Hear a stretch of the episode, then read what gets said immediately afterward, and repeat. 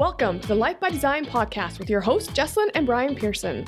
We work with professional couples to help resolve conflict and elevate communication within their relationship. We are the creators of the Discover, Define, Design framework, which supports you in resolving conflict and communicating better. This week, our topic is on agreements. This is part one of two series. So, agreements. Brian, what are agreements? Yeah, agreements uh, are a negotiated course of action. In our case, we're talking about relationships. So it is negotiated between a partner and a spouse. And uh, to give you a quick example of like an agreement that we've created, it is uh, with driving. With driving, it has to do with you driving in the city because you have motion sickness if I drive, um, not because I'm a crazy driver, but because you just react. and I drive on the highways for all the long vacations and and trips that we uh, that we go on. That's that's a typical agreement that we've come into in within our relationship. Yeah, one of many agreements. Um, so in terms of agreements, I mean, there should definitely be agreement for any major decisions you and your partner are having, right? Like buying a house or a car, where are you going to go on vacation, if you plan on changing jobs or starting a company, starting a family is a huge discussion you should have. Is that would you agree with that? Yeah, agreements are huge. They they they literally come into every part of your life, everywhere you can imagine. You will find agreements, and the better that you can get at discovering those agreements, defining what they are, and then as uh, as our structure goes, discover, define, and design, and design the new agreement, the better your relationship will get. Because once you have an agreement in place, there's n- no more unknowns. So whether it's a big decision or a little decision, agreements will always come come to your rescue and save your relationship from any kind of conflict you might have.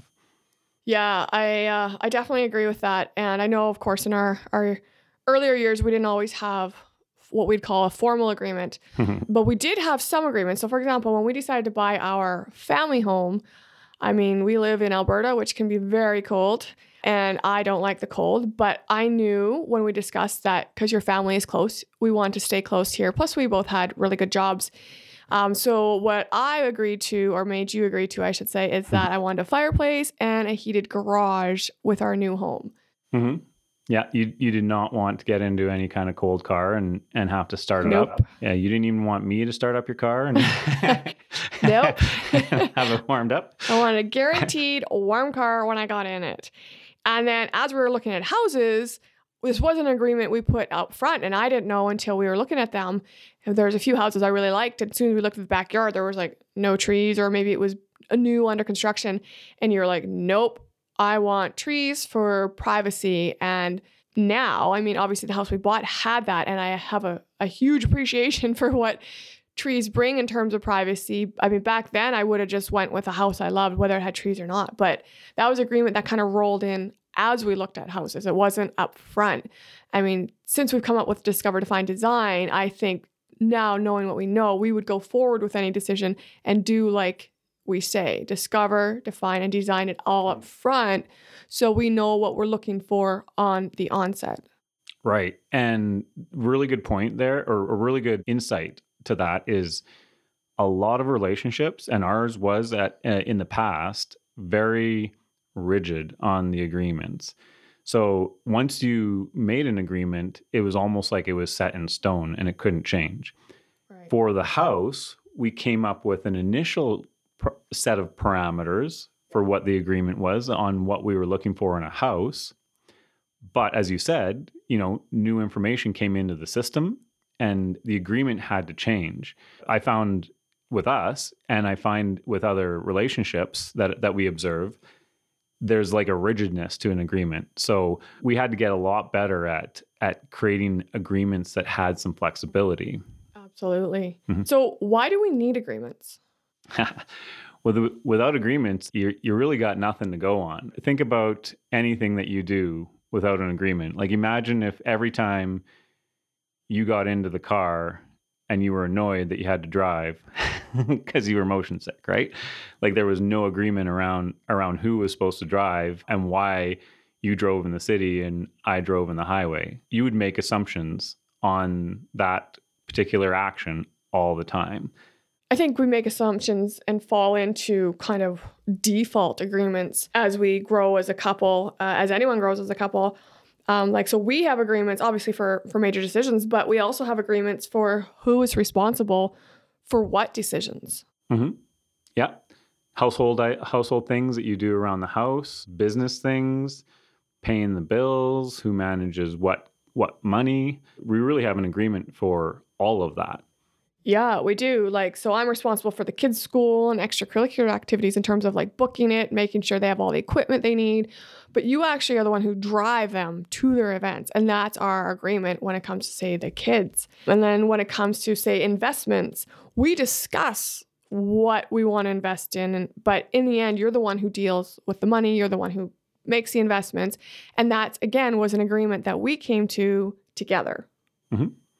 And uh, like I said, those agreements changed a lot. They uh, they needed to be flexible over time, and it wasn't always sort of discussed and actually put out there into the world that one of us should be doing a particular thing, like cooking. You you early on in our relationship got really frustrated with cooking because you were pickier and I did not see any point in trying to cook for you because you didn't like most of what I cooked. and I'm not a bad cook. no. but what what happened was the the agreement had to form out of some frustration unfortunately yes and if you can actually discuss those agreements up front as soon as you see some change in what is going on inside of your relationship you'll be much more successful in your relationship because you'll detect the change in the agreement or detect the lack of agreement, i.e., the assumptions going on in, in, your relationship. And you'll find that you can create an agreement for those unknowns and for those uncertainties and make sure that your relationship succeeds better. Absolutely. And I mean, we have agreements on almost anything you can think of house chore wise, right? So I um, generally do the laundry, you do a lot of the outside work, but it has evolved as we grow. Like I used to do most of the cleaning in the house.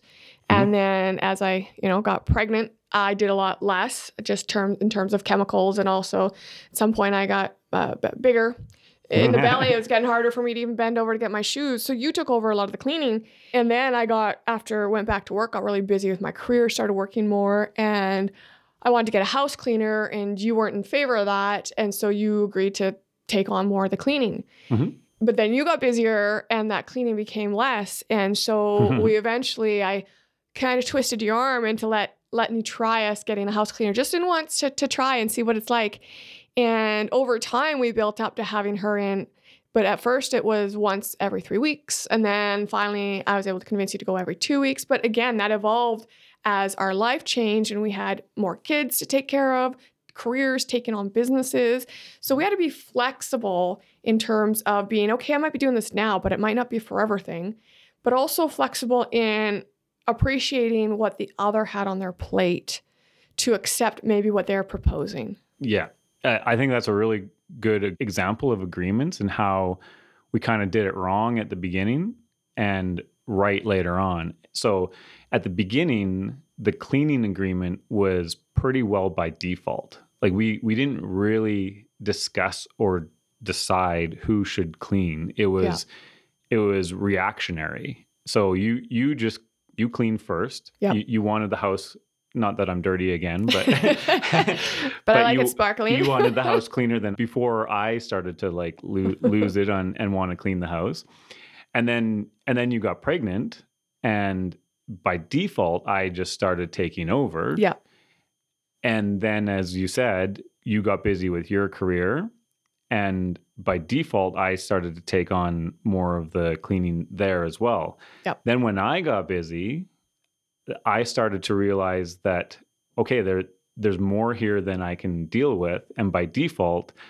we came back together and and decided to get a cleaner, right? But a lot of that was just reactionary, and so now nowadays, what did we do? We we actually came up we we discussed all the parameters around why we need a cleaner and why do we clean that why do we have a cleaner now because we know that paying that cleaner is more important than doing it ourselves and taking that energy and time away from our business.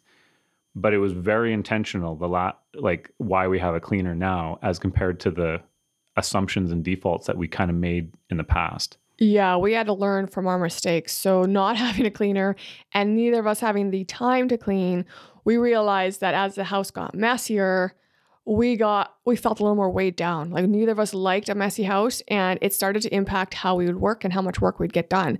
And mm-hmm. so we realized, okay, clean house leads us to a clean mind to be able to be more creative and productive. Mm-hmm. And so that just went hand in hand with where we were going with our careers. Yeah, yeah. And and uh, it became very through discussion, it became very apparent why we needed to make a different agreement. And instead Instead, we made that different agreement intentionally as compared to default. Yeah. So, how do agreements work exactly? How do agreements work? How they should work and how, how they do work is often two different things. And that's why we created some of the the content that we've created for for professional couples because the agreements more often than not are created by default and and not really in any kind of intention behind them. Right but how how they do work for uh, for us is that we have our discover define design framework which works fantastic for exploring what you need to make an agreement around. And the the design part of our framework is actually where the agreement comes into place. And that's really where the agreement works. And it, that has to do with the structures of the agreement.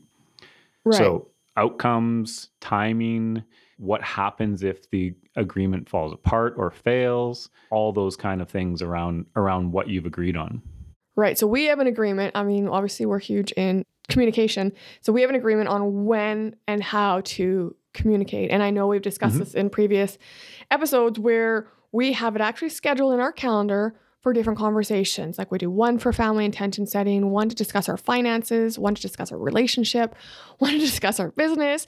Um, and this is mm-hmm. on a weekly basis. Sometimes, you know, we miss one or we have to reschedule, but we always come back to it because we know that it helps set the precedence for us as a couple, but also the future that we're trying to work into. Yeah. And that agreement to have that communication happen on a regular basis is super super important for both your relationship but also the agreements. Because as we were talking about with the house there were certain changes that had to go on when we were when we were looking to buy a house. And if we had had a regular set of communications happening while we were buying that house we probably would have made some decisions quite a bit earlier probably on the order of number of months earlier yeah because what what ended up happening was the house we were looking for was in a particular area and very, very sought after area. Yeah.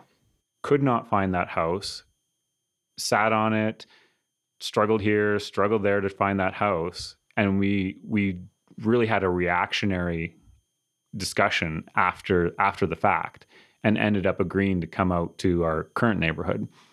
So having that regular tick of a of a discussion where you're got it going on all the time and you have that conversation happening brings brings the whole relationship and all the agreements forward along with it. Right. And I mean, we have agreements in terms of communication also, for example, not to interrupt the other.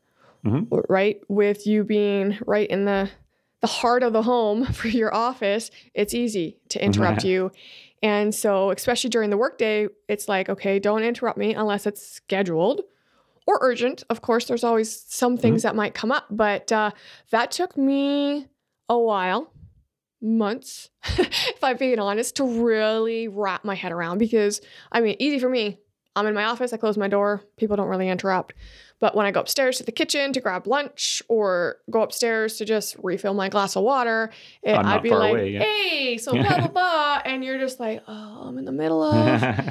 and it got frustrating for you and then a little bit for me because I'd be like, well, why can't you talk? right. uh, but it, it was appreciating your space and mine and being respectful of that. And that was an agreement that we just put into place. And so now I'm like, okay, if we need to discuss something business wise that isn't, say, on our weekly agenda, it's like, okay, for podcasts, for example, I just put it in the calendar and I know that's when we'll talk about podcasts or mm-hmm. whatever it is we're working on for that day or week. That's a massive agreement that we have between us is what how we how we manage our calendar. The rule that we have or the agreement that we have is that if it doesn't exist in the calendar, it doesn't exist at all. Yep. so it and it's up to the other person, the person who forgot to book the thing or whatever whatever it might look whatever the scheduling error might look like. It's up to that person who made the error to fix the error and do whatever they need to do. But that's also an important part of agreements is you you got to be flexible in your agreements. And so the way we work with agreements is that they don't have a consequence per se. Yeah. Like like you suck, you you didn't schedule this, like you you you know this is your fault. No. It it's not a consequence, it's more just a revision. Yeah. Like the the agreement that we made was obviously not set out correctly enough that that error happened in in the first place. So, instead of having a consequence for breaking the agreement, we have a revision of the agreement. Right. Like you said, so it's the the party who didn't put the thing or whatever it is in the calendar, it's their responsibility now to go change whatever that might have been. Mm-hmm. Now, of course, that's not hard and fast. That's not rooted in stone. I mean, there's been times where I've completely forgot to put something in the calendar and you've booked something in and I knew mine was like it'd take me months to rebook it. It could have been like maybe yeah. a doctor's appointment, whatever it is. So then we discuss it. Again, we come back to the communication and be like, hey, I should have booked this in. I forgot. Is yours movable? And if, you, of course, if one of ours is movable, we move it. It's not like, no, go fix it yourself. We're together as a partners yep. to say, let's make this work for both of us. Yeah, you got to be you got to be flexible within those situations. But say say for example, it happens over and over again. Yeah. I, I know us in the past and other relationships that we that we see, it becomes a rooted problem and and it becomes a source of tension and, and argument. And the reason is because us in the past, they just we, we weren't flexible enough to realize that it wasn't the actions we were taking, it was that the agreement was somehow not structured properly. So for example, if you you or I incorrectly book something a number of times in a row, again, instead of the consequence, we sit down and say, okay, obviously something is not working here in how we're trying to schedule our our, our days or weeks. What is it? How can we change the agreement and how can we go forward with with a, a newer, better, more workable agreement? Yeah, 100%. Rather than just getting bitter, rather than just like throwing consequences at the other partner. Yeah, the agreement's got to work for both, mm-hmm. right? Like you said, and that that's a great example. If one partner is continuing to fail the agreement, mm-hmm. it's obviously not working for both of you, right? And so you need to sit down and maybe, like you said, revise that agreement, or maybe it's not that agreement. Do you know what I mean? Maybe there's something deeper in there that needs to be uncovered for that agreement to work. And whether that's maybe one not taking responsibility or maybe one not understanding what that means to the other. Like you may have to go deeper and it may not be the agreement itself that's not workable. It might be something around the situation. Yeah. And from our experience, I would I think a lot of the time in the past we we would throw it throw the agreement out the out the door. Yeah. And that, that's the wrong thing to do in most situations. You we and I'm advising every, everybody out there to revise your agreements first before you throw them away and make a conscious effort to to continually revise your agreements and not not keep them set in stone so that you kind of become an inflexible tree that's going to eventually snap in the wind, right? Yeah.